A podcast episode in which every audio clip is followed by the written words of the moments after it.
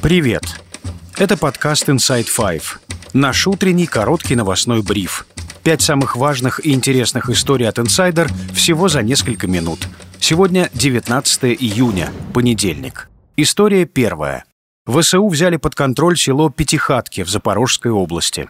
Во всяком случае, об этом сообщил в своем телеграм-канале глава оккупационной администрации региона Владимир Рогов. Он добавил, что в этом районе продолжаются тяжелые бои. Эту информацию подтвердил ряд Z-каналов. В российском Минобороны утверждают, что украинская атака была отбита. Киев ситуацию не комментировал. Там лишь заявили о тактическом успехе на южном направлении. Если сообщения об успехе ВСУ подтвердятся, Пятихатки станут первым селом, освобожденным украинскими войсками на этом направлении почти за неделю. Добавлю, в Брюсселе пообещали ускорить поставки вооружений Киеву, чтобы поддержать контрнаступление ВСУ. При этом, как заявили в ЕС, поставки не будут зависеть от того, насколько успешно развиваются наступательные действия. Между тем, СМИ подсчитали погибших российских солдат по памятникам и кладбищам. На данный момент журналистам BBC и Медиазоны известно как минимум о гибели 25 тысяч российских военных в Украине. Были исследованы населенные пункты от Калининграда до Владивостока. Об этом телеканалу Freedom рассказала корреспондент BBC Ольга Ившина. Однако, по ее словам, реальное число потерь может быть выше в несколько раз. Вот эти 25 тысяч имен, которые у нас есть, это вот информация из открытых данных. И вот каждый раз, когда мы получаем новые сводки с кладбищ, мы видим, что на кладбищах появляются могилы всех тех, о ком заявляли официально, чиновники, там, таблички в школах, и еще примерно столько же людей, э, о которых нигде не сообщалось. Исходя из этого, мы предполагаем, что наш список по меньшей мере в два раза меньше реального числа потерь российской стороны. Это без учета э, тех жителей Донецкой и Луганской областей, которые предпочли воевать по составе военизированных формирований, самопровозглашенных ДНР и ЛНР. Их мы вообще в нашем подсчете не учитываем. Добавлю, российские власти не приводят официальное число убитых в войне. В последний раз цифры назывались в сентябре прошлого года. Власти Украины также не сообщают о количестве погибших военных. История вторая. В Астане мужчина захватил заложников в банке. Злоумышленник потребовал перевести все деньги финансовой организации в фонд детям-инвалидам, малоимущим и нуждающимся. На исполнение своих требований он дал три часа и пригрозил убить заложников. На место происшествия прибыла полиция. Она оцепила здание банка, спецназ вел с мужчиной переговоры. Жильцов дома, где находится отделение, эвакуировали. Среди заложников были только сотрудники банка, клиентов в здании не было. Телеграм-каналы опубликовали фото мужчины, который держит у виска одной из заложниц пистолет лет.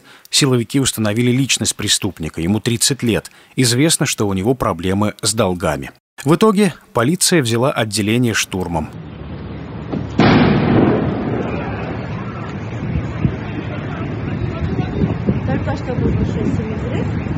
Всех заложников освободили. По предварительной информации ранен полицейский. Захватчик был задержан. История третья. Энтони Блинкен приехал в Пекин. Это первая поездка главы американской дипломатии в КНР за последние пять лет. Поездка планировалась еще в феврале, но сорвалась после того, как США сбили китайский аэростат-разведчик на своей территории.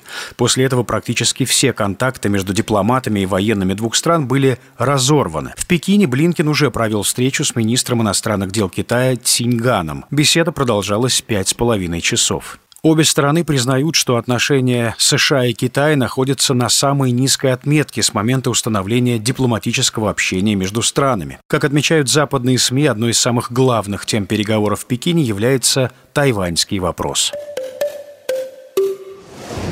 История четвертая.